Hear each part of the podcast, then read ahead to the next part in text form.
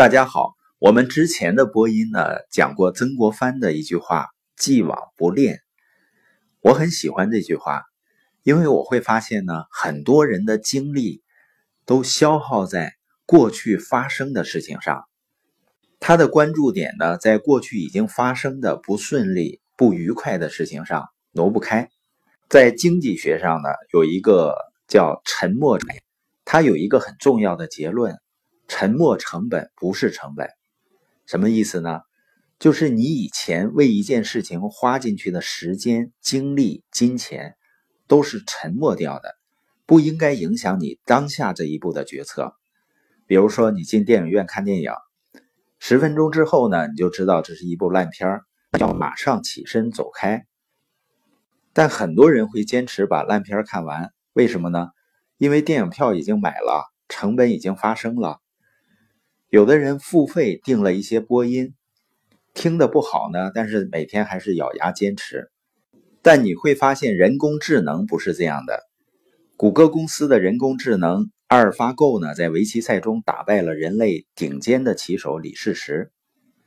那人工智能之所以能赢，因为它计算能力强大，它每天都和自己下好几万盘棋。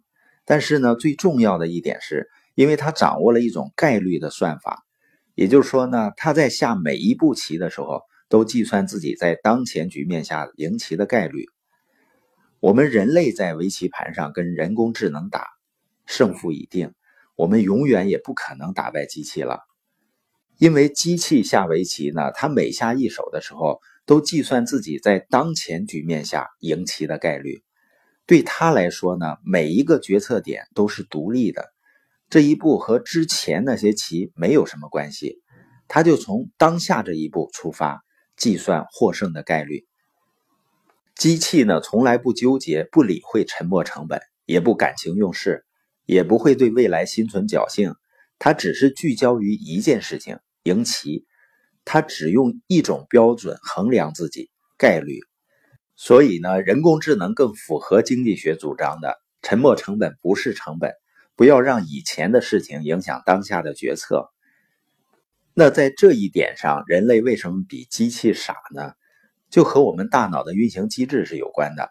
人类大脑的运行呢，是建立在经验的基础上，过去所经历的事情以及残留下的记忆，对我们当下的判断有非常巨大的影响。从好的一面说呢，提高了我们决策的速度，降低了大脑的负担。比如说，我们曾经吃过某个地方人的亏，就形成了一个经验。遇到这个地方的人，我们就尽可能回避和他们打交道，而且呢，要说他们的坏话。所谓的地域歧视、以貌取人，都是这么来的。但是从坏的一面说啊，这种大脑运行的方式，也让我们成了经验的奴隶，不能客观的判断当下的形势。我们总是让过去的东西绑架了自己。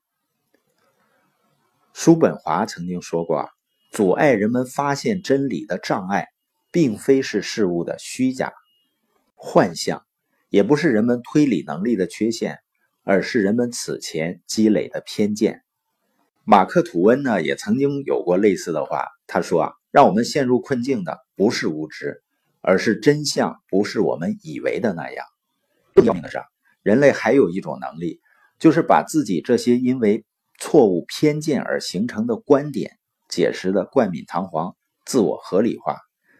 就像有人写的一段话：很多时候，我们在重组自己的偏见时，还以为自己是在思考；在重复以往的错误时，还以为是在坚持梦想；在消极荒废时呢，还以为是在放松；在伤害别人自尊时。还认为自己是直率，在固步自封时，还以为是在坚守；在随便放弃时，还以为是在选择；喝醉时，还以为是豪爽；在不思进取时，还以为是低调。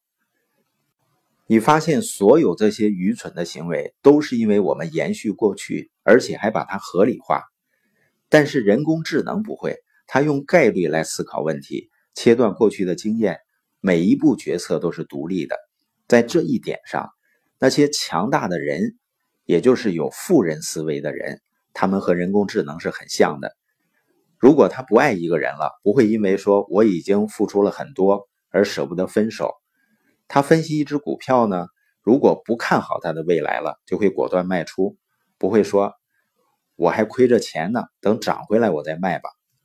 如果他想跳槽，他纯粹就是因为新工作岗位更适合自己的发展，而不会因为什么和老同事感情很好犹豫不决。所以呢，既往不恋也是富人的一种思维方式。